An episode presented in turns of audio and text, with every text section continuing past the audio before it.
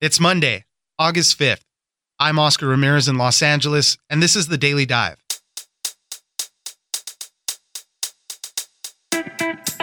Tragedy strikes again as two mass shootings at crowded public places in Texas and Ohio have claimed the lives of at least 29 people and injured dozens of others. And it all happened within 24 hours of each other. In Ohio, one of the victims was the shooter's sister, and in El Paso, we have a manifesto posted online that spoke of a Hispanic invasion of Texas. That case is now being treated as domestic terrorism. Ginger Gibson, reporter for Reuters, joins us for another mass shooting two weeks in a row. Next, the Boeing 737 MAX grounding could stretch into 2020, and we're finding out that there were red flags after the first crash about the possibility that another one could happen within months. An internal risk analysis done by the FAA suggested that a warning to pilots would be enough time to provide Boeing with 10 months to implement a fix. Andrew Tangel, reporter for the Wall Street Journal, joins us for more. Finally, a hidden epidemic of chronic disease might threaten cocaine and meth users in the coming years. Aside from the negative health effects of drug use, toxic, lab made adulterants are becoming more common. Dan Vergano, science reporter at BuzzFeed News, joins us for what to watch out for. It's news without the noise. Let's dive in. If, if Dayton police had not gotten to the shooter in under a minute, and think of that 30, 26 injured, t- uh, nine dead, um, hun- hundreds of people in the Oregon district could be dead today. Joining us now is Ginger Gibson, reporter for Reuters. Thanks for joining us, Ginger. Thanks for having me. We had another two mass shootings at crowded public places in Texas and Ohio. Total, there was 29 lives claimed and just a bunch of other people wounded. These two shootings happened within 13 hours of each other, which is just, I mean, it's just horrible. We were just coming off of another shooting last week at the Gilroy Garlic Festival. You hear about it all the time. It just seems to be happening increasingly. What do we know about these two shootings? It was just a tragic weekend in America with these two mass shootings, just horrific scenes across America. We do know that both shooters were young men in their 20s. A little bit more is known about the shooter in El Paso, but we know that in, in that case, he used an assault style weapon, a long weapon with a semi automatic trigger, which is almost all guns, uh, but this one is designed to fire a lot of bullets very quickly. We also know the shooter in Ohio used uh, what police were calling on Sunday a long gun.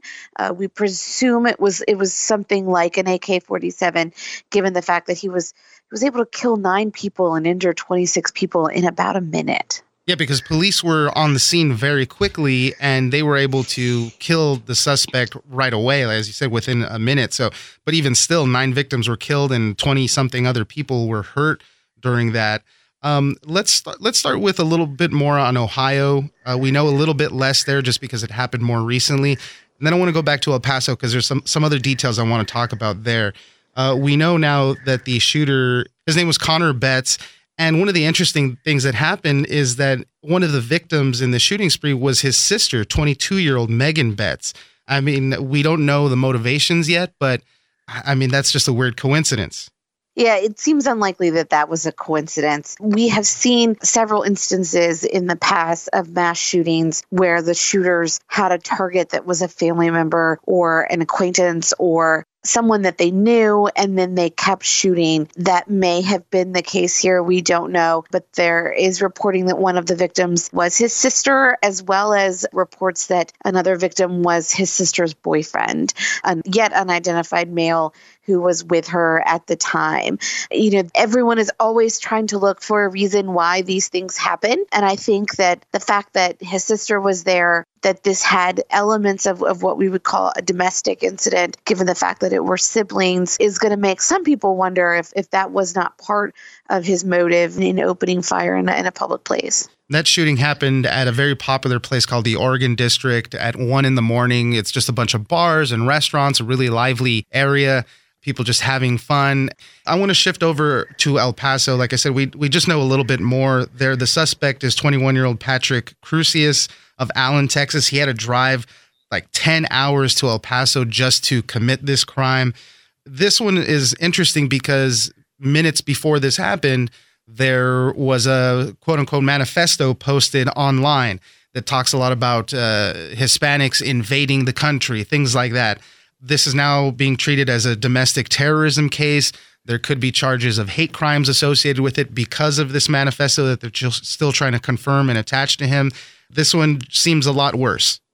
And in this case, the shooter surrendered to police, so he's still alive after killing 20 people in El Paso, the shooter there uh, was taken into custody. So he has been questioned by police.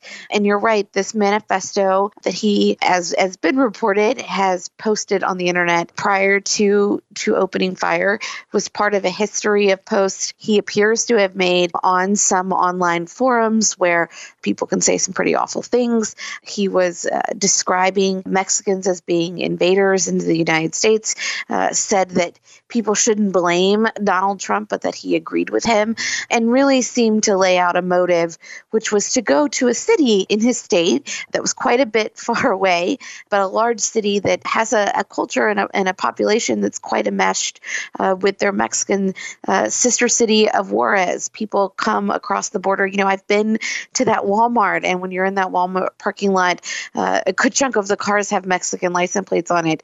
That's because these communities operate as one in some cases, and people come over to do their grocery shopping or to buy things at the Walmart. So, uh, undoubtedly, there would have been a number of people, not immigrants, but but residents of Mexico who had come across for the day just to do their shopping. This manifesto, posting it online, I think he posted it to this website you were talking about. It's called 8chan. And it's really just the cycle. He pointed to the shootings in New Zealand in Christchurch. You know, you post something online, a racist screed, your manifesto, then you go carry out the violence. Then it really inspires other to do the same. And, and these things are becoming instructive more than explanatory. You know, it's not just, hey, this is why I did this. It's trying to inspire other people to do some uh, similar things. And, you know, we've heard from critics, not just of the president, but sort of of the state of culture, that we in the United States have an epidemic of young white men who are obtaining high powered weapons and who are walking into public places and trying to kill as many people as possible. Um, they have shades sometimes of the same motives, sometimes not. Uh, we, we, don't know yet what the motive in Ohio was. It might have been um, any other number of reasons. Right. It might have been inspired or not. The reports are that both in both cases rifles were used, long guns. Uh, what does this do for the conversation about guns and race as well? You know, pointing to that manifesto. I think at this point, I would expect it to do very little to the conversation about guns. You know, we've, uh, as a nation, not been willing to move forward on gun legislation. Um, I do see it becoming something, again, that people point to as we approach another election, but it is a stalemate in our country. And I would be very surprised if we saw legislative changes Ginger Gibson, reporter for Reuters. Thank you very much for joining us. Thanks for having me.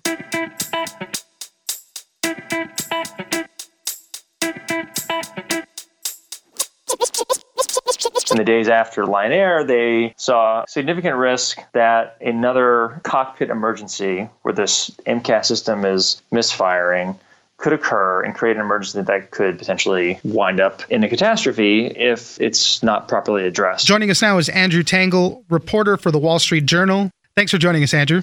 Thanks for having me. This whole uh, story about the Boeing 737 MAX has been a mess from the beginning. We know that this flight control system called the MCAS system was responsible for the Lion Air crash, the Ethiopian Airlines crash also we're learning about an FAA report, an analysis that they did that basically found that there was a high risk of emergency after the first Boeing MAX crash. And it just took a long time to really get stuff done. I think they recommended that Boeing could have about 10 months to fix the problem. But the next crash, the Ethiopian Airlines crash, happened about five months later.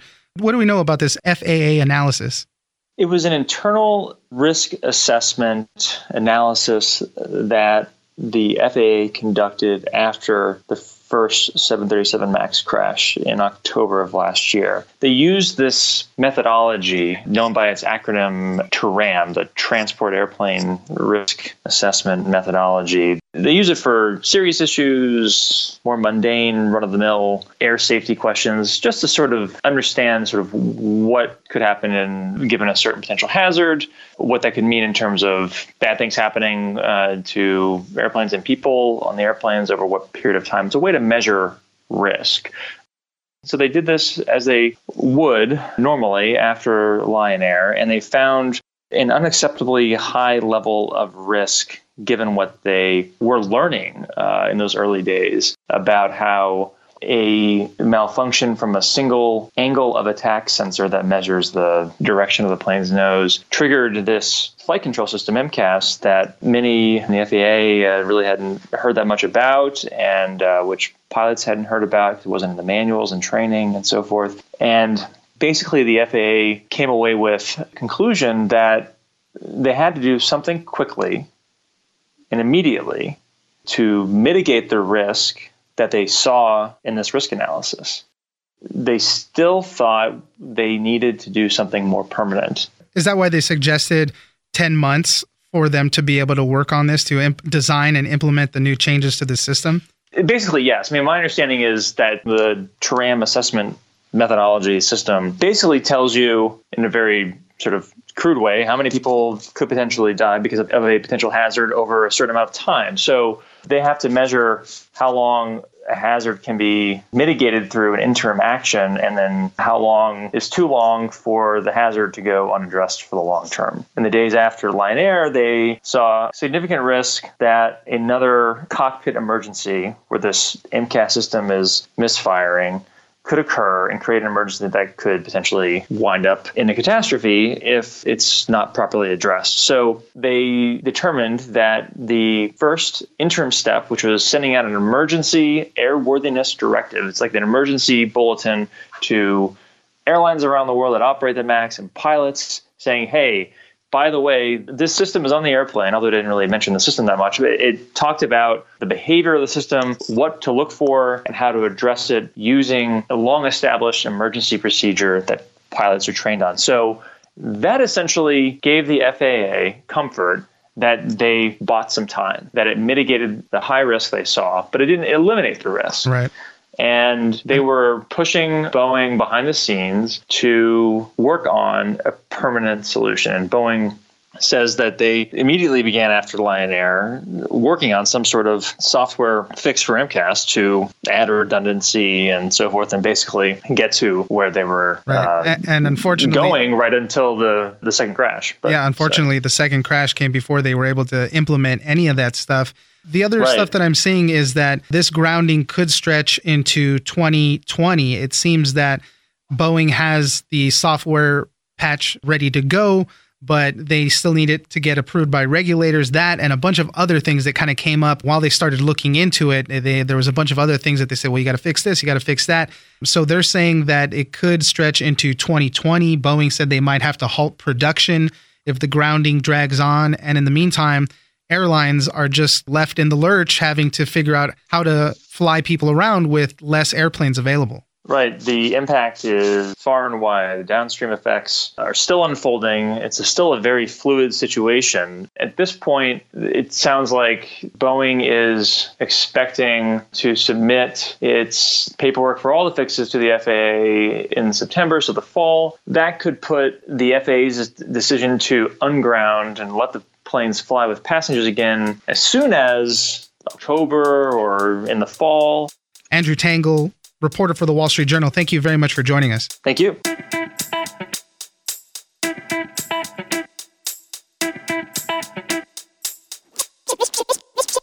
Seems to be a mixture of both better chemistry and sort of worse chemistry. I mean, they have the product, they adulterate it, it comes out funny, but what the hell? They're going to sell it anyways, and they might as well market it as something. But this is like, uh, according to the people observing this, is becoming more of a, a trend. Joining us now is Dan Vergano, science reporter at BuzzFeed News. Thanks for joining us, Dan. Happy to do it. Dan, we've had you on multiple times to talk about a range of issues. We've talked about opioids and the crisis that's going on this news story is talking about new and weird kinds of cocaine that could really start a hidden epidemic of health threats. Things like organ failure, leaky blood vessels, flesh eating infections. Underneath the overdoses caused by opioids, there's been this surprising increase in uh, overdoses tied to meth and cocaine. So we have like a stimulant epidemic starting behind the opioid epidemic. And uh, you know, the question is, what's killing all these people? Is it just using more coke? Is there fentanyl in the coke and the methamphetamines? And it seems like that is the case. Fentanyl, you know, is a, a deadly opioid. But there is some suggestion in data that was presented at uh, some scientific meetings in the last year that what's going on are there are more dangerous and just kind of strange interactions of these cutting agents that are in cocaine. They've been in there for a long time, but now we're seeing more of them, higher concentrations of them and they are linked to health effects. So there's a lot of concern that essentially there's a hidden epidemic of, of both overdoses and chronic health conditions, uh, the things like organ failure and cancer and heart disease that they, that are linked to these these adulterants. It's sort of lurking behind everything else. Now, how are we getting word of this? From your article, there's been stuff that's going on in South Africa and South America that kind of points to this trend. That's where most of it's coming from. The testing that's done overseas is funded by the State Department. And what they're seeing there are effects largely tied to smoked cocaine, to crack, in places like South Africa, Argentina, Brazil, and so forth, uh, where the adulterant levels are already really high. And it's been that way for a, a long time. These deworming agents, uh, levamisole, which kills your immune system, uh, phenacetin, this painkiller that's you know linked to heart disease and cancer, uh, leaky blood vessels. That's been there for like a decade. And so what they're seeing is in some data from about six U.S. states these levels creeping up in cocaine and meth here, and also heroin as well. And what it seems to be tied to, whereas some of the old cutting agents, you know, sugar, aspirin, or whatever, are just for bulk, you know, to, to bulk out the, the dose that's sold to people. These ones seem to uh, be picked for their chemical uses. They extend highs. They make the effect of the drugs last longer. So it's a drug market responding to demand, trying to make things sort of have a bigger kick. And why are things different now? I mean, all of this has to do with mm-hmm. chemistry and obviously cutting it in the lab and whatnot, and then distributing it out. So, what's changed for this? This is another unforeseen effect of globalization. Essentially, the drug cartels in places like Colombia and Mexico, Peru, that handle the cocaine are becoming more professional. You know, it's basically the knowledge of the chemistry that's bringing uh, K2, you know, synthetic cannabinoids to the U.S. It's bringing fentanyl into the heroin supply. It's uh, producing methamphetamines on the industrial scale in Mexico instead of you know the Breaking Bad kitchen chemistry is now reaching into cocaine, and so they're able to manipulate things in wild ways. One, one of the strangest products they talked about at this meeting was the pink cocaine that's actually yeah. uh, synthetic mescaline. I mean, that's a hallucinogen. It's not even a stimulant. So you're just getting all this kind of wacky things, and also these chemical byproducts of the more complex chemistry are also showing up as adulterants in the drugs. You mentioned Breaking Bad, and the famous drug in there was the blue meth. You know, Walter White mixing up some new thing because he was, you know, a chemistry teacher and he knew how to make it super good. Uh, but this is kind of on the wackier side where they're just mixing a bunch of stuff, a lot of synthetic stuff, comes out a different color, and then you sell it, you market it, and you get it out there.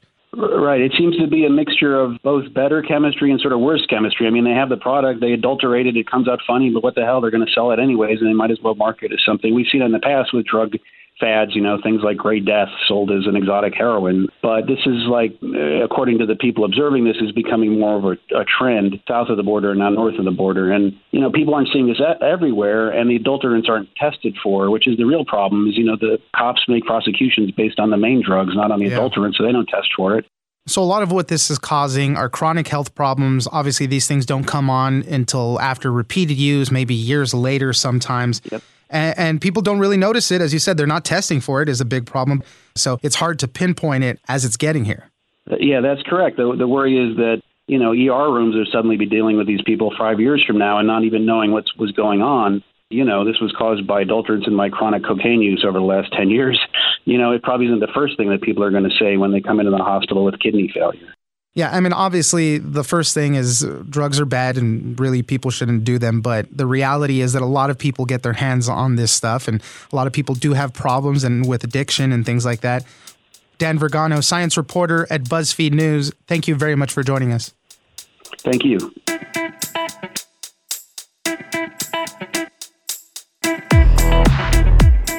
That's it for today.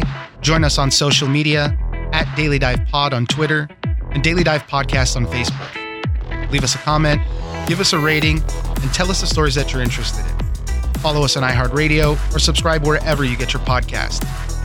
This episode of The Daily Dive was produced by Brooke Peterson and engineered by Tony Sorrentino. I'm Oscar Ramirez, and this was your Daily Dive.